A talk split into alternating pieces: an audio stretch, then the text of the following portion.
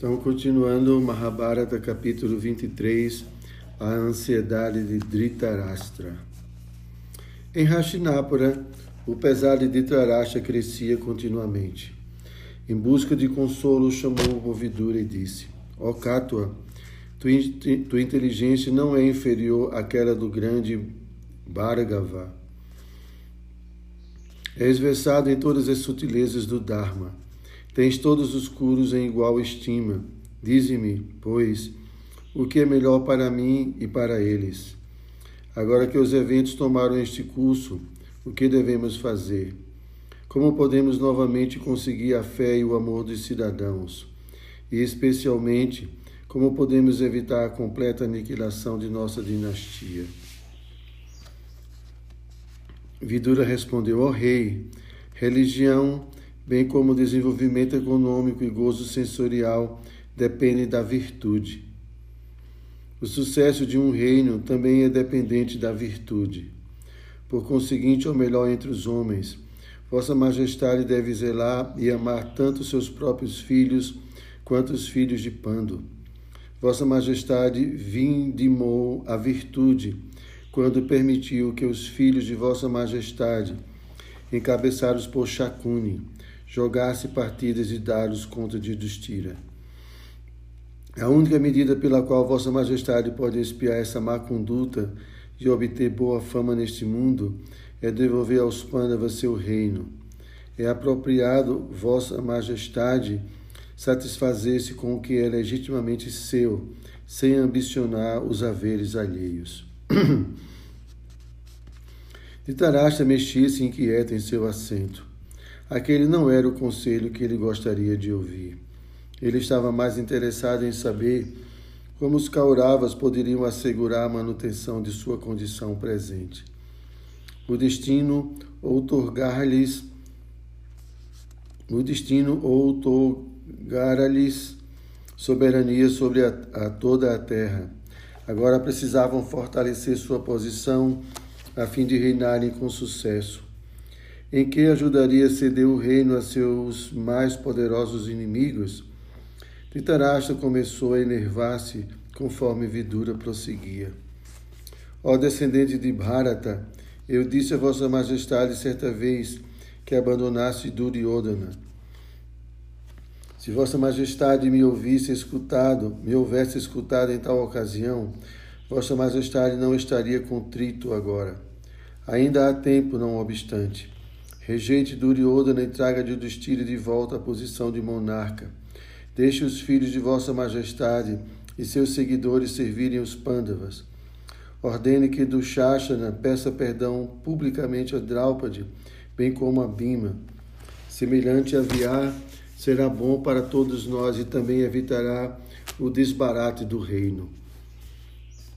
Neste momento que Neste momento, que outro poderia ser o meu conselho a Vossa Majestade? A ira de Dhritarashtra incendiou-se. Parecia que Vidura sempre tomava partido dos Pandavas em detrimento do interesse dele e de seus filhos. Pegando em seu opulento cedro, disse: Ó Vidura, teu verbo sempre tem por intento agradar unicamente os Pandavas e nunca a minha pessoa. Eu não aprovo tuas palavras.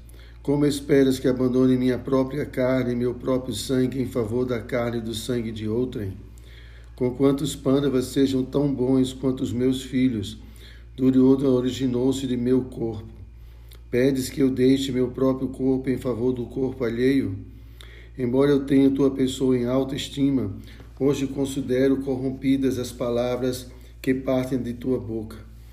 Devido a isto, rejeito-as Tu podes ficar aqui ou ir embora como preferires.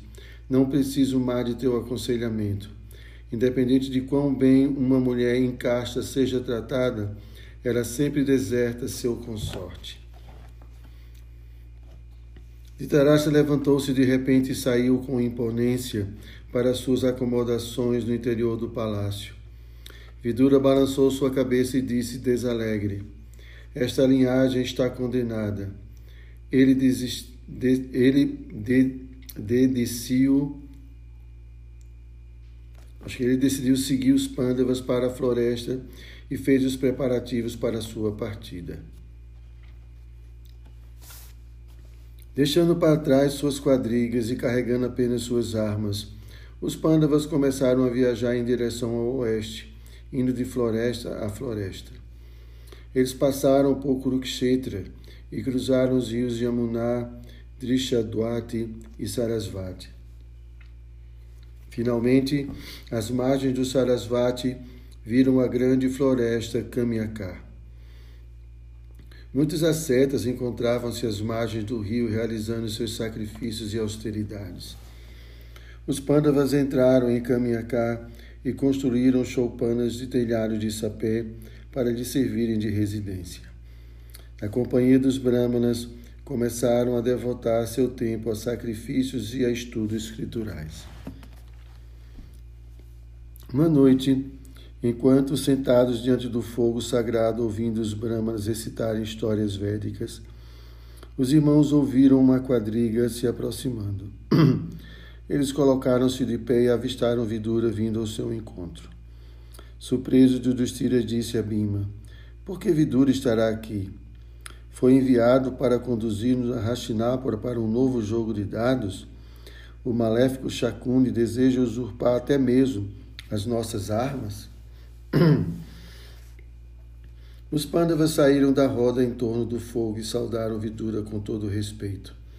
Eles convidaram-no a se sentar entre eles. E após indagar acerca de seu bem-estar, Yudhishthira ofereceu comida e bebida a Vidura e um local para repouso. No dia seguinte, Vidura relatou aos irmãos o que transcorrera em Hastinapura. Ó oh, Ajata Chatru, eu disse ao rei o que lhe era benfazejo, mas ele não se interessou por ouvir. Assim como a mulher infiel de um homem nobre jamais pode ser restituída na moral, o rei não se restabelecerá no caminho correto, em decorrência do que, é claro, jamais se encontrará com alguma boa fortuna. Assim como a flor de lótus rejeita as gotas d'água que tentam se estabelecer sobre suas pétalas, meus conselhos não tiveram qualquer efeito sobre o rei. Ele rejeitou com palavras rudes.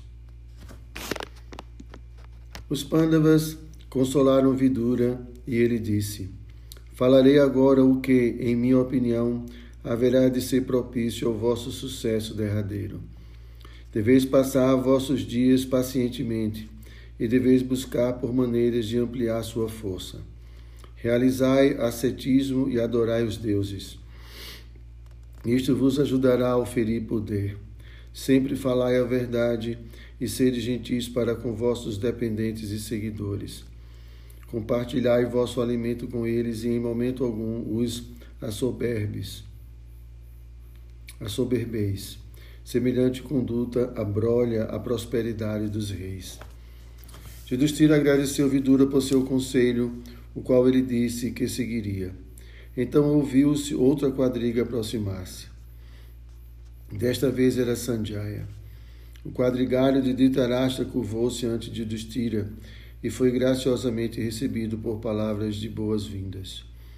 Uma vez confortavelmente sentado, explicou a Yudhishthira o motivo de sua vinda.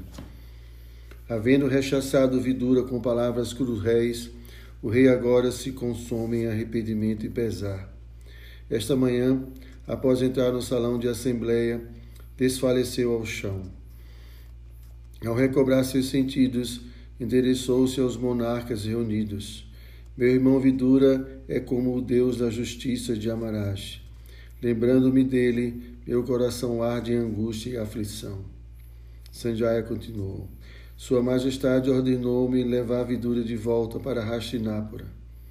Sua Majestade disse: Apressa-te, ó Sanjaya, e vê se meu irmão, que eu exasperadamente enviei embora com palavras ríspidas, encontra-se vivente ou falecido.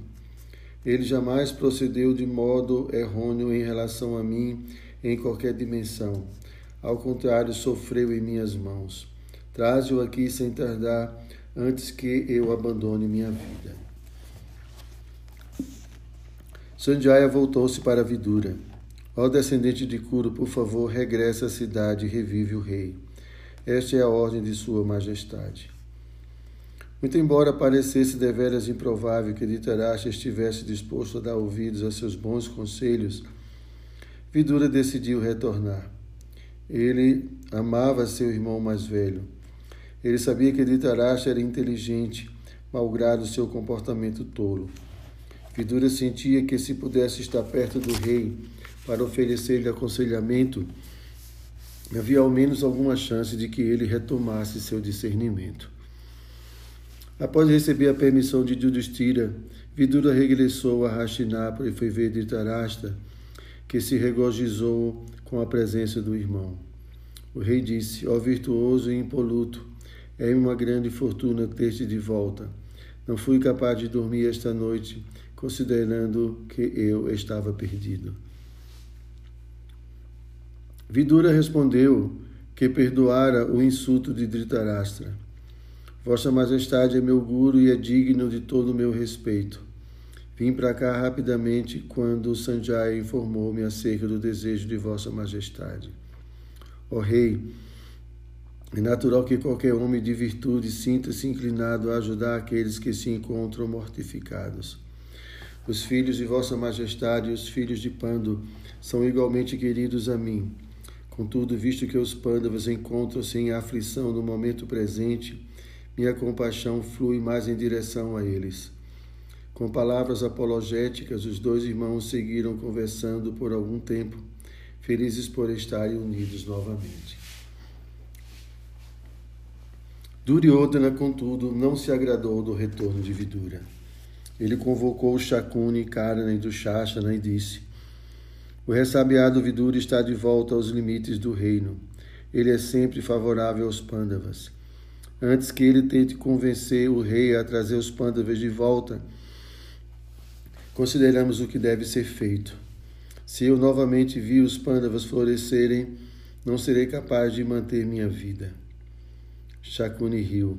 Que bobagem estás dizendo, ó rei? Os pândavas já se recolheram na floresta, onde quedarão pelos próximos treze anos. Eles aceitaram a aposta e jamais se desviarão de sua palavra. Mesmo se teu pai solicitar-lhe que regressem, eles se recusariam a fazê-lo até o término do exílio. De qualquer modo, não temos motivo para temer algo. Basta nos fingir que concordamos com teu pai e aguardar por uma oportunidade de dominá-los mais uma vez. Tushasana aplaudiu as palavras de Shakuni. Gosto de teu conselho, tio. Karna olhou para Duryodhana, que ainda estava inquietado. Ó oh, rei, todos nós aqui somos teus amigos e bem-querentes. Sempre te apoiaremos contra os Pandavas. Não há nada que precises recear. Contudo, concordo com Shakuni. Os irmãos não quebrarão seu voto. Caso retornem, entretanto, é-nos fácil encontrar algum meio para derrotarmos-los mais uma vez. Duryodhana deu as costas a seus conselhos. Ele olhou pela janela de treliça para os belos jardins palacianos. Ele respirava pesadamente e rangia os dentes. Como poderia ser feliz se os pândavas ainda viviam? Karna disse: Sei o que estás pensando, ó governante dos homens. Compartilho de teu sentimento de que devemos nos livrar dos pândavas de uma vez por todas. O jogo de dados não solucionou a questão, visto que os pândavas ainda gozam de vida. O rosto de Karna deformou-se em ira ao lembrar-se de Arjuna, seu velho rival. Ele ansiava imensamente por confrontá-lo em batalha, e treze anos era um tempo demasiado longo para aguardar. Andando de um lado ao outro, tal qual um leão enjaulado, Karna prosseguiu seu discurso com grande paixão. Eis-me honesta opinião, ó Rei. Vistamos agora mesmo nossa armadura, empunhemos nossas armas, subamos em nossas quadrigas e rumemos com um grande número de homens para a floresta. Encontraremos pândavas e matá-lo-emos. Este é um momento oportuno, dado que estão privados de recursos e enfraquecidos pelo pesar. Eles não possuem qualquer poder ou influência, de modo que poderemos matá-los sem dificuldade. Todos se agitaram ante o forte verbo de Karna. Ele tinha solução. Sem qualquer hesitar, Duryodhana preparou uma grande força para acompanhá-lo e, com Karna e seus irmãos ao seu lado, lançou-se para a floresta. Em sua rota para deixar a cidade, entretanto, depararam-se com Vyasadeva. O sábio vira o plano de Duryodhana através de sua visão espiritual. Ele ordenou que Duryodhana retornasse ao palácio. O príncipe sentiu aquilo como uma perseguição, mas não se atreveu a contestar a ordem do Rishi, temeroso do poder de sua imprecação. Vyasadeva então foi ter com Dhritarashtra. Depois de apropriadamente recebido e adorado, ele disse: Ó sapientíssimo Dhritarashtra, solicito a Vossa Majestade o obsequio de ouvir com atenção enquanto digo o que é o melhor para os curos. Em nada me agrada o fato de os pandas haverem sido exilados por meios pérfidos. Se Vossa Majestade não lhes devolveu o reino, saiba Vossa Majestade que eles, mesmo após o transcurso de treze anos, não haverão olvidado a animosidade deste soberano a quem agora falo indubitavelmente hão de matar os Kauravas. Vyasadeva sentou-se em um assento elevado na Assembleia dos Curos. Ele orou para o rei, que estava rodeado por seus ministros e conselheiros. Todos eles ouviam respeitosamente conforme o sábio prosseguia. O filho tolo de Vossa Majestade agora deseja assassinar os Pandavas. Vossa Majestade o deve atalhar. Caso tente matar aqueles heróis na floresta, perderá sua própria vida. Ó descendente de Bharata, tamanha é a inveja de Duryodhana em relação aos Pandavas, que, a menos que Vossa Majestade interfira em seus conluios, o filho de Vossa Majestade causará o esfacelo da linhagem Kuru. Ó rei, continuou, continuou Vyasadeva, por que não enviar Duryodhana para a floresta a fim de servir os Pandavas? Ele destarte ficará fora de perigo. Existe até mesmo a possibilidade de os virtuosos pandas passarem a gostar dele, conquanto eu tenha dúvidas. A natureza que o homem adquire ao nascer o acompanha por toda a sua vida. Logo parece impresumível que Duryodhana algum dia se humilde diante dos Pandavas ou diante de qualquer outra pessoa. O sábio olhou ao redor da assembleia. O que pensam Bhishma, Drona e Vidura? Qual é a visão de Vossa Majestade? Ó Rei, Vossa Majestade deve trazer o que é certo prontamente, ou a felicidade de Vossa Majestade findar-se-á. Dhritarashtra ergueu uma mão decorada por anéis reluzentes e colocou-a sobre sua fronte. Suspirando, respondeu: Ó ilustre, desde o princípio não me agradava o jogo de azar. Acho, meu, acho que meu consentir foi algo forçado pelo irrefreável destino. Tampouco Bhishma, Dona Vidura ou a rainha Gandhari agradaram-se do jogo de dados. Tenho por certo que o mesmo se deu pelo controle da potência delusória do Senhor Maia. Eu já sabia disso à ocasião dos eventos, mas devido ao meu amor paternal, vi-me incapaz de abandonar o ímvido Duryodhana. Ó Rei, é-me possível entender os sentimentos de Vossa Majestade. O filho é sempre o haver mais querido de um homem. Por que, no entanto, Vossa Majestade não vê também os pândavas como os filhos de Vossa Majestade? Porque Vossa Majestade não se compadece deles que agora sofrem? Endereço-me agora a Vossa Majestade como meu próprio filho e sinto igual amor por meus outros dois filhos, Pando e Vidura. Vossa Majestade tem cem tem filhos em número de cento e um, ao passo que Pando goza de apenas cinco. Quando penso nos filhos de Pando, meu único pensamento é como ajudá-los. Ó melhor entre os homens, se Vossa Majestade deseja que os curos continuem vivos, ordene então que Duryodhana se reconcilie com os Pandavas. Dhritarashtra balançou lentamente sua cabeça com sua brilhante coroa refletindo os raios do sol a entrarem pelas janelas. O sábio Rishi, tudo, ó sábio Rishi, tudo é precisamente como dizes. Sei muito bem como sabem todos esses reis. Já, eu, já ouvi o mesmo conselho de Bhishma, Vidura e Drona. De algum modo, todavia, Não consigo seguir semelhante conselho. Portanto, por favor, sê gracioso para com os curos e instrui meu perverso filho a adotar o caminho da retidão. Vyasadeva, capaz de ver o passado, o presente e o futuro, disse: Em breve o ínclito Rishi Maitreya visitar-vos-á, após haver visitado os Pandavas. Ele censurará os filhos de Vossa Majestade, tendo em vista o bem-estar dos curos. Ó Rei, siga seu conselho sem hesitação. De outro modo, ele amaldiçoará o filho de Vossa Majestade. Vyasadeva, havendo assim aconselhado, pôs-se de pé e deixou a assembleia. Como Vyasadeva predissera, Urishi Maitreya logo chegou. O asceta itinerante, que trazia consigo apenas um bordão e um pote d'água, foi recebido com todo respeito por Dhritarashtra e seus filhos. Eles adoraram-no com oferendas de árguia e outros ritos. Dhritarashtra então ofereceu-lhe na assembleia um assento incrustado de joias. Uma vez que o sábio estava confortavelmente sentado, o rei indagou: Ó insigne, tua viagem pela floresta foi prazerosa? Os heróis e cinco irmãos Pandava estão vivendo felizes fora da cidade. Eles passarão todos os treze anos lá. Como a fraternidade entre meus filhos e meus sobrinhos será restabelecida? Maitreya olhou ao redor da assembleia. Em minha peregrinação, cheguei à floresta Kamiaká e me encontrei com Dudistira e seus irmãos. Agora vivem rodeados de rishis, trajam peles de viado e têm cabelo emaranhado e fosco.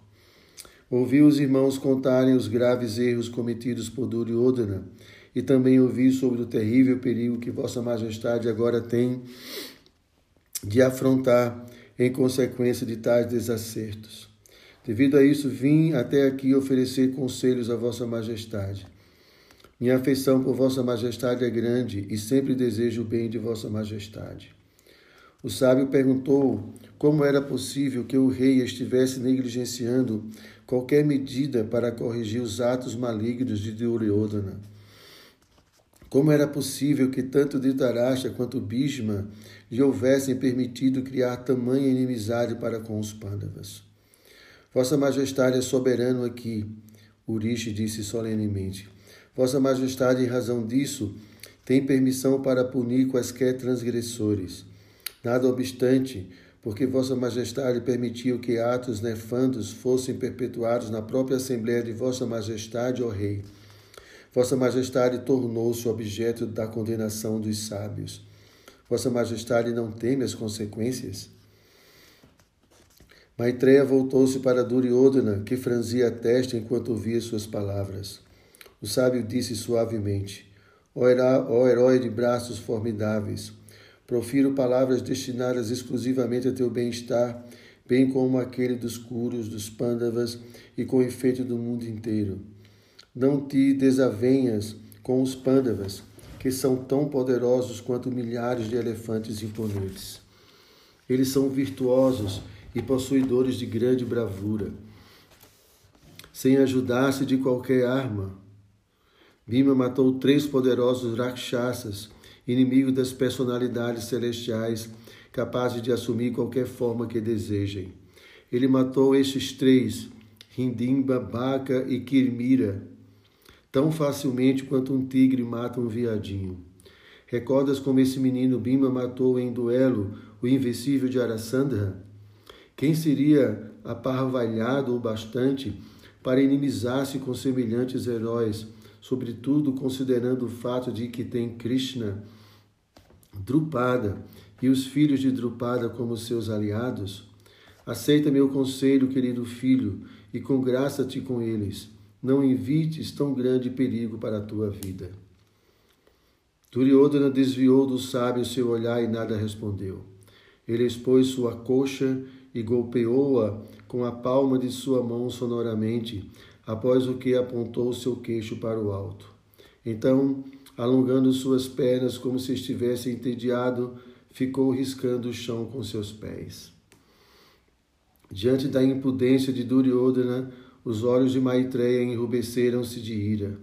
Ele tocou sua água sagrada e, segurando o cordão sagrado, pendente de seu ombro, vociferou como um trovão. Ó insolente, porquanto menos, menoscabas meu verbo e não demonstras qualquer respeito ao meu aconselhar-te, farás a colheita do resultado muito em breve. Na grande guerra que decorrerá dos erros que perpetras, Bima esmagará tua coxa com o um golpe de sua massa. Ditaraste imediatamente se amedrontou. Ele tentou confortar e agradar Maitreya com palavras gentis, pedindo-lhe que fosse misericordioso para com Duryodhana. Maitreya disse que se Duryodhana se conchavasse com os Pandavas, a maldição seria suspensa. Caso contrário, permaneceria sobre ele. Dhritarashtra sentiu-se um pouco aliviado, havendo conseguido contornar o mal dizer de Maitreya. Ele então disse: Orishi, ouvimos acerca de como Bima destruiu Hidimba e Baca, mas não Kirmira. Quem foi esse demônio?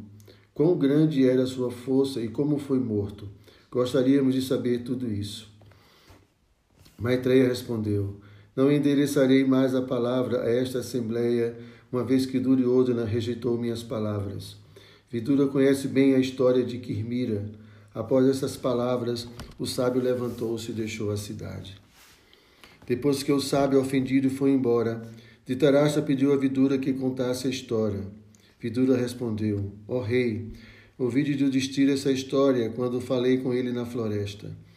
Havendo deixado Hastinapura, os pandas viajaram por três dias e três noites e chegaram por fim à floresta Kamyaka.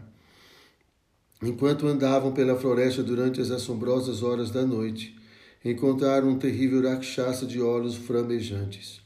Ele era tão alto quanto uma árvore e segurava uma tocha fulgurante com braços e pernas esticados como os galhos de uma grande árvore sal, bloqueava o caminho dos pândavas. Ele tinha oito dentes afiados protuberando de sua boca escancarada, e seus olhos eram da cor do cobre. Seus cabelos cor de fogo permaneciam eriçados, ele parecia um aglomerado de nuvens carregadas e adornadas por um passaredo de grous. Urrando como um trovão, disseminou a ilusão Rakshasa e assim desorientou os sentidos dos Pandavas. A Assembleia ouvia fascinada Vidura contar o ocorrido. Pássaros e outras criaturas desmaiavam por toda parte simplesmente por ouvirem os gritos horripilantes do demônio viados, búfalos, leopardos e ursos, aterrorizados, corriam por toda parte. A floresta parecia mover-se devido a todas as criaturas em fuga. Um violento vendaval se fez sentir e nuvens de poeira redemoinharam. Assim como a tristeza é o maior inimigo dos cinco sentidos, aquele Rakshasa colocava-se em relação aos cinco Pandavas. Após haver espiado os irmãos a certa distância, o Rakshasa, trajando pele de viado e portando armas, obstruiu seu caminho como se fosse a montanha Mainaka.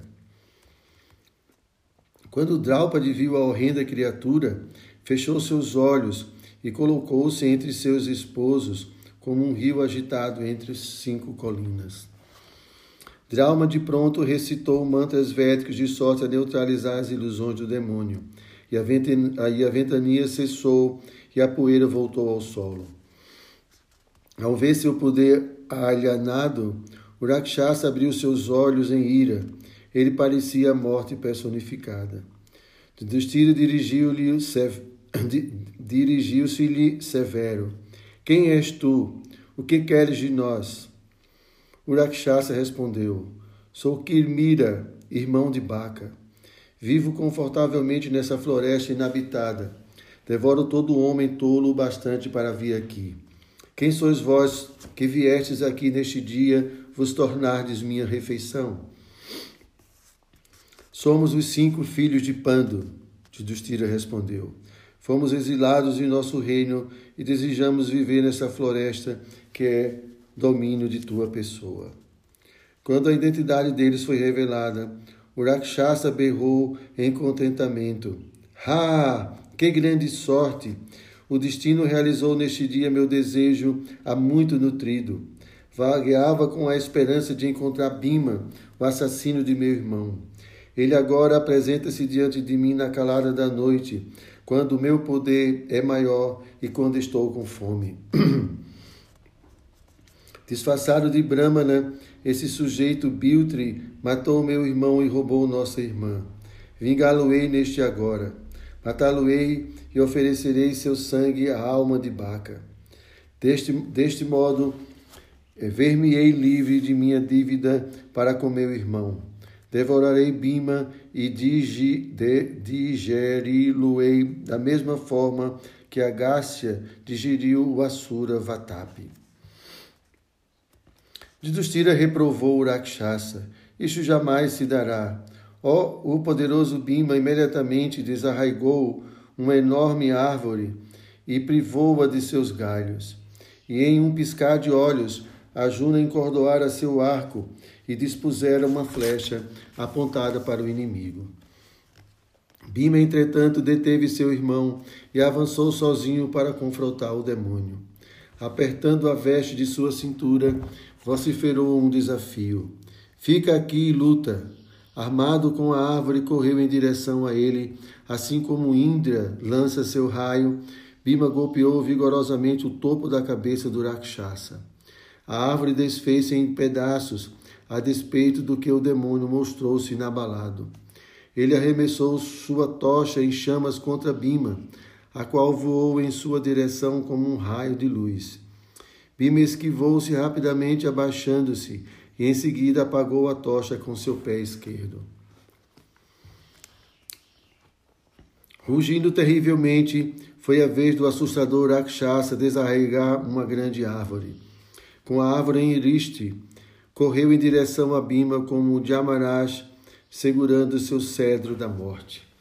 Os dois combatentes desarraigavam árvore após árvore e atiravam-nas uma contra o outro em seu conflito. A peleja assemelhava-se ao antigo confronto entre Vale e Sugriva, e em pouco tempo uma grande área da floresta se encontrava descampada. O irado demônio então ergueu e atirou uma grande rocha contra Bima, que segurou o penedo e atirou-a de volta. Quirmira correu em direção a Bima com seus braços à frente, tal como o Raho adianta-se a fim de devorar o sol. Eles se atracaram e rolaram pelo chão como dois búfalos enfurecidos, engalfinhados em um combate mortal. A luta foi tempestuosa e perdurou por quase uma hora. Vidura prosseguiu contando. Bima, orgulhoso de sua força, estava consciente de que Draupadi lhe assistia.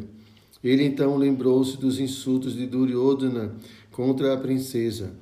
Olhando para o demônio como se ele fosse o Kaurava, a ira de Bima incendiou-se. Ele agarrou o Rakshasa, tal qual um elefante ensandecido agarra outro.